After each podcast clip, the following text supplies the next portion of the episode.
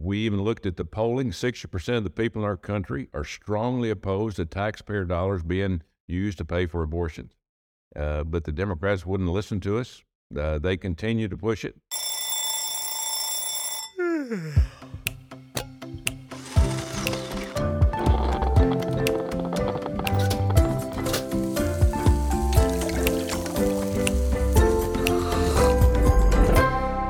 Welcome to this special edition of Loopcast, where we cover all things faith, culture, and politics from a Catholic perspective.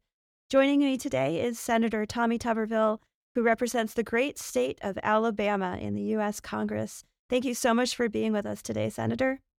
Thank you. So, in February, you halted all nominees to positions in the Department of Defense until the agency reverses course on a new spate of policies that would put taxpayer dollars towards abortions for military personnel. But first, I want to talk about you recently introduced a resolution that would block the Department of Veterans Affairs from providing taxpayer funded abortions to retired service members. It seems like a lot coming from all different angles at our military. Um, your bill on the VA was unfortunately shot down by Democrats in the Senate.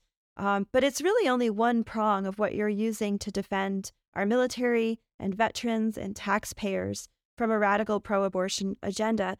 So, can you talk to us a little bit about some of the other moves you're making in this effort? Well, you're seeing a, a trend here from the White House. Uh, basically, the White House is starting to make their own laws and pushing them on the American people.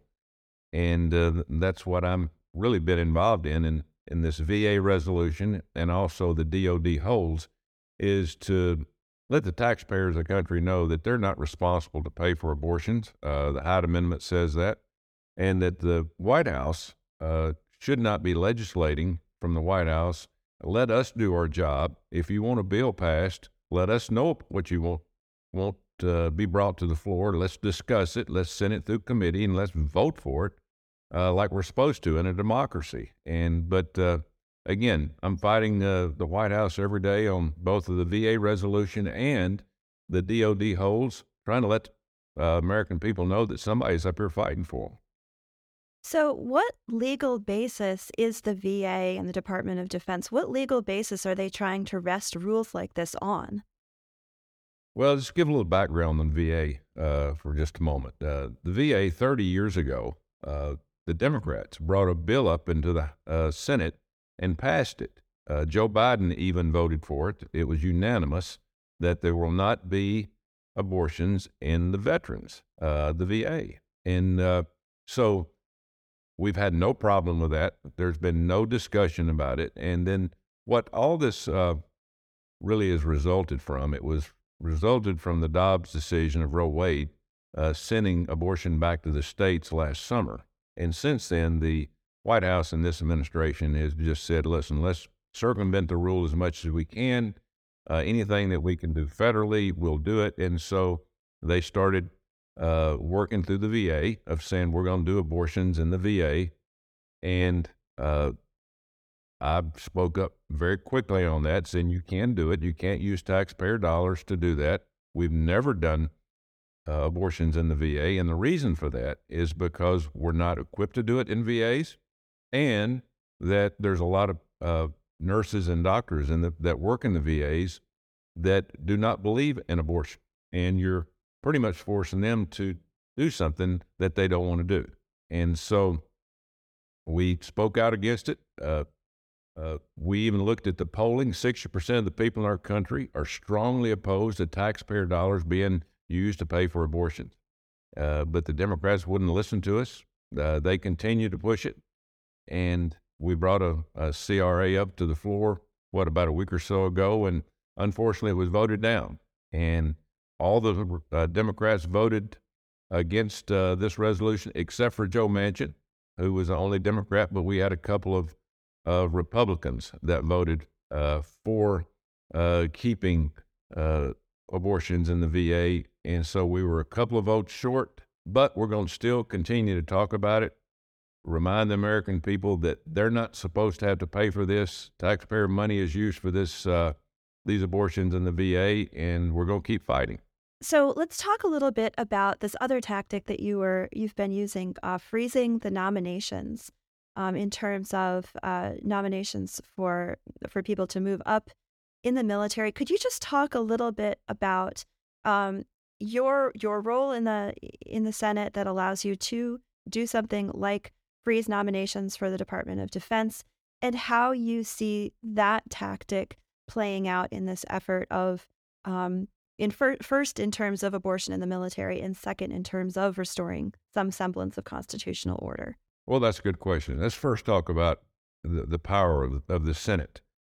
As we speak, uh, since I've been here, uh, going on three years, we've been in a minority. The Republicans have been in a minority the Senate. Uh, we have no control of the Senate floor. We have very little control of hearings. Uh, but the one thing we do have control of is we can put a hold on any nomination uh, that comes to the that that they want to bring to the Senate floor. Uh, a hold means that you can object to it, and that they have to go through regular order for that nomination. Have to go through the hearings, uh, through through through whether it's the Armed Services or the Help Committee uh, for that uh, that nomination. Then it has to go to the floor. Then it has to be singly voted on.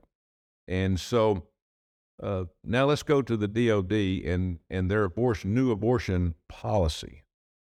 For years, they've had in the DoD an abortion policy of having abortions only through uh, incest, rape, or health of the mom. Uh, we've had very few abortions in the military in the, the last few decades. There's been a few dozen each year uh, for those reasons alone. Now, after Dobbs and, and Roe Wade uh, last summer, the DOD, as I said earlier about the VA resolution, they're looking for any way to circumvent the law.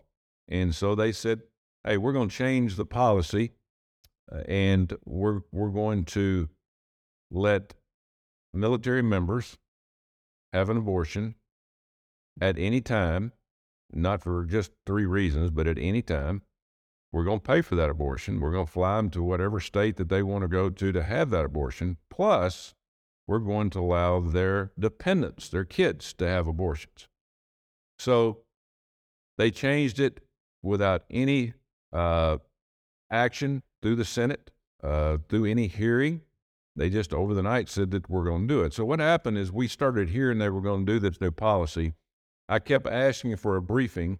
Finally, after four or five months, we got a briefing somewhere around Thanksgiving of last year. And as they gave us that brief briefing, we, we said, you, you can't do that. I mean, that's against law. Uh, if you want to change this law, uh, you know, run it through the Senate and, uh, and see if it'll pass and do it through regular order. Well, uh, they weren't going to do that. So December the 8th of last year, I wrote a letter to Secretary Austin of the Department of Defense, and I said, if you do this, I'm going, going to put a hold on every nomination of every general and every admiral. And that, uh, see, we normally do generals and admirals in what they call a tranche, groups at a time, maybe 10, 15, 20, 30, 40, uh, sometimes even upwards of hundreds of and we and and we just kind of run them through committee and and they're passed. Well, I said, well, if we're going, if you're going to do this, we're going, we're going to do nominations in normal order. You're going to have to go through committee one at a time, and they don't want to do that. And so uh, they went ahead after the, I sent the letter to Secretary Austin saying that I was going to put a hold on them. February 8th, they they ran this new policy up the flagpole and said, "This is our new policy." Immediately, we put a hold on all their nominations, and now we're up to 200 admirals and generals. Um, and they're panicking about this. Uh, but they can either run them one at a time through through regular order, which would take a lot of time, or they can do away with this policy that was illegally done. Uh, it didn't go through the House or the Senate. Uh, you know, they made their own law up, as I said earlier. They're they're uh, legislating from the White House, and uh, they can do away with this law, and I'll do away with the holes. And uh, so we're at a stalemate.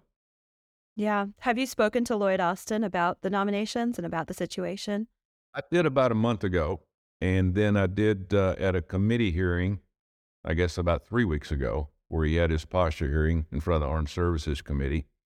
Have not heard anything from anybody else since. Now, all the Democrats have complained. Uh, they're complaining to all the four star generals that, you know, I'm hurting readiness and all that. I'm uh, it's not affecting our military whatsoever. If I thought it put anybody in harm's way, uh, I, I, wouldn't be doing this because we do need a mm-hmm. military, mm-hmm. we need a strong military, but uh, because of a lot of these things that this administration is doing, and not just in this abortion um, situation, also through the vaccine mandates, through a lot of the recruiting uh, efforts that I don't believe in, our recruiting is really suffering.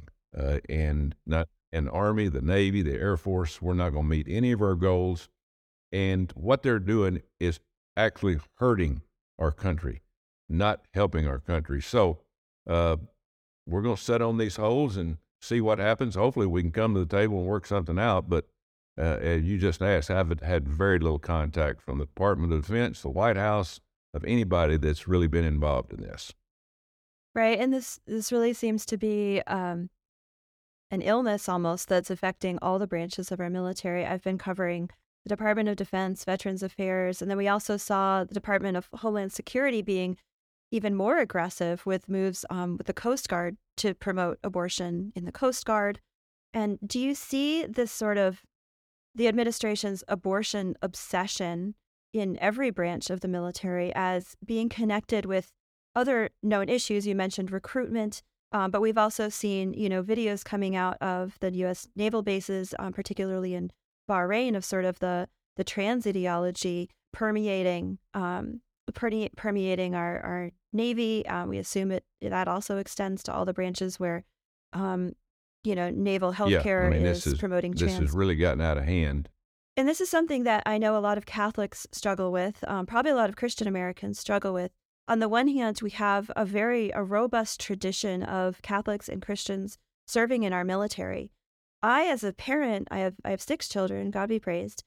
I, as a parent, I'm struggling to encourage my children to go into service of their country. What would you say to young men and women right now who are looking at the military, maybe hearing from recruiters, um, and just parents who are questioning is it is this a military in which I want to serve? Is this a military that is serving my country to which I can entrust my son or daughter? Um, how would you talk to parents right now who are maybe having these these concerns about offering their own children to the service of America? Well, I agree with that. You know, what I've done all my life is being in the coaching realm in college. I, I was more of a, a recruiter you know, for college sports uh, and education than I was for uh, really a football coach. And so I understand what you need to do and what you don't need to do in terms of recruiting uh, young people.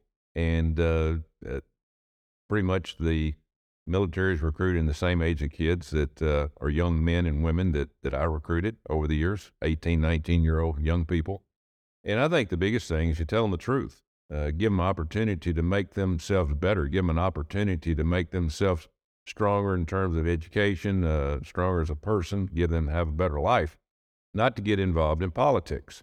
Uh, now, it, it's just it's it's sad we've gotten to the point where we're we're we're doing uh, all kind of advertisements now, and you've seen it. We've seen it not just in in the military, but transgender advertisements to try to get people to either buy things or or even join the military. I saw a Navy ad yesterday about a transgender person. Now listen, I'm I'm you this is a free country.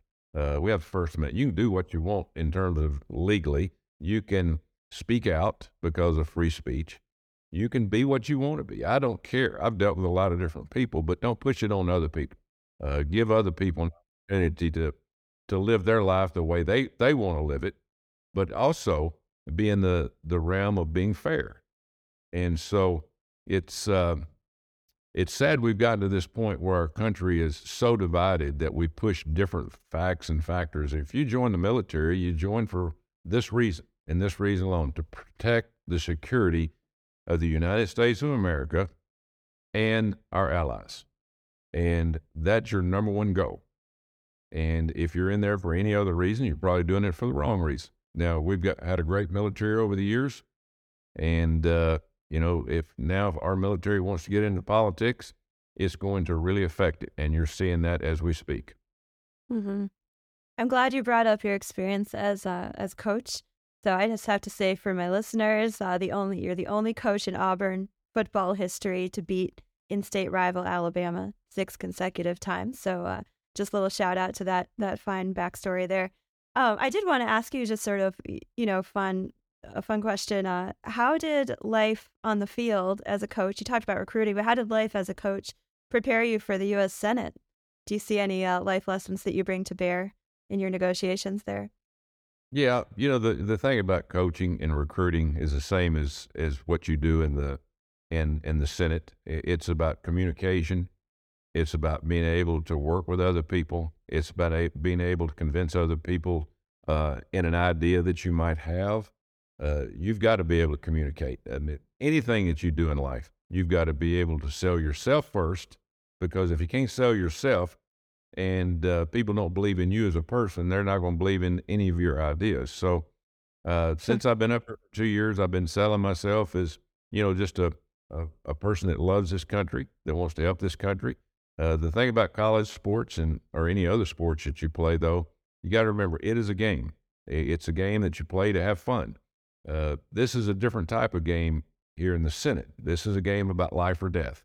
This is about helping people protecting people, giving people an opportunity to, to be better and make a better life for themselves, but also giving them the opportunity to live in a, a country that has been safe, uh, as, as we call uh, national security for over 200 and what, 45, 46, 47 years. We're coming up on our 250th birthday here in the very near future. And man, what a great country we have lived in. As a coach, you mentioned um, being able to sell yourself and you know, put your ideas out there. And it seems to me that you have a very strong sense of who you are, a very strong sense of your values, and uh, a, a, conviction. And and you are pro life. Uh, tell us a little bit about your pro life convictions and sort of the primary drivers behind your efforts. Um, obviously, your love of the Constitution, but um, how did you end up pro life, Senator? Well, grew up in a Christian family. Uh, mom and dad, uh, brother and sister. Uh, and you know, I've been a I've been a big reader of the Bible all my life. Uh, you, you you have to believe in something. You can't just believe that that we're just here uh, just to be in here. Mean, you got to believe in something uh, that's strong, that gives you a sense of reality, that gives you a sense of of not just the life that we're having now, but the life after after death. And so, uh, I believe in God. Uh, I believe in uh, the sanctity of life. As you said, I'm pro life. I believe in giving everybody the opportunity uh, to live that life. And right now, we have a whole lot of uh, people that want to uh, not give life to a lot of young people uh, through abortion, uh, through many thousands of abortions. And uh, you know, there's a there's a lot of talk about do we need rape, incest, and and to mom. I think there's some talk. I think there's some good discussion over that. I really do uh, through the Bible, but uh, killing young people for uh, uh premature babies bef- before they have a, an opportunity of life to me, uh, it, it's hard for me to fathom. And we've done millions and millions of abortions over the years. We've taken life away from a lot of people. And uh, now we're even talking about abortion after birth. it, yeah. it doesn't make a lot of sense to me of where this is coming from and why you know most countries around the world do not believe in abortion, and uh, it, there's probably just a handful that you could that you could say you know you can go this country and have abortion. Both do not, most do not believe or have abortion in their country, and so it's just amazing how we've gotten to this point uh, from one point to another where uh, you know from no abortion to abortion on demand at any time. Uh, it to me, uh, that's not in my beliefs, and I think it's in a lot of people's uh, wheelhouse uh, in this country that they don't believe the same. They believe the same as I do. Right, and thank you so much for being the the tip of the spear in fighting this in our Senate. And uh, we'll continue to follow your work very carefully. Thank you for all that you've done, and thank you for joining us today. Thank you. Thank you very much.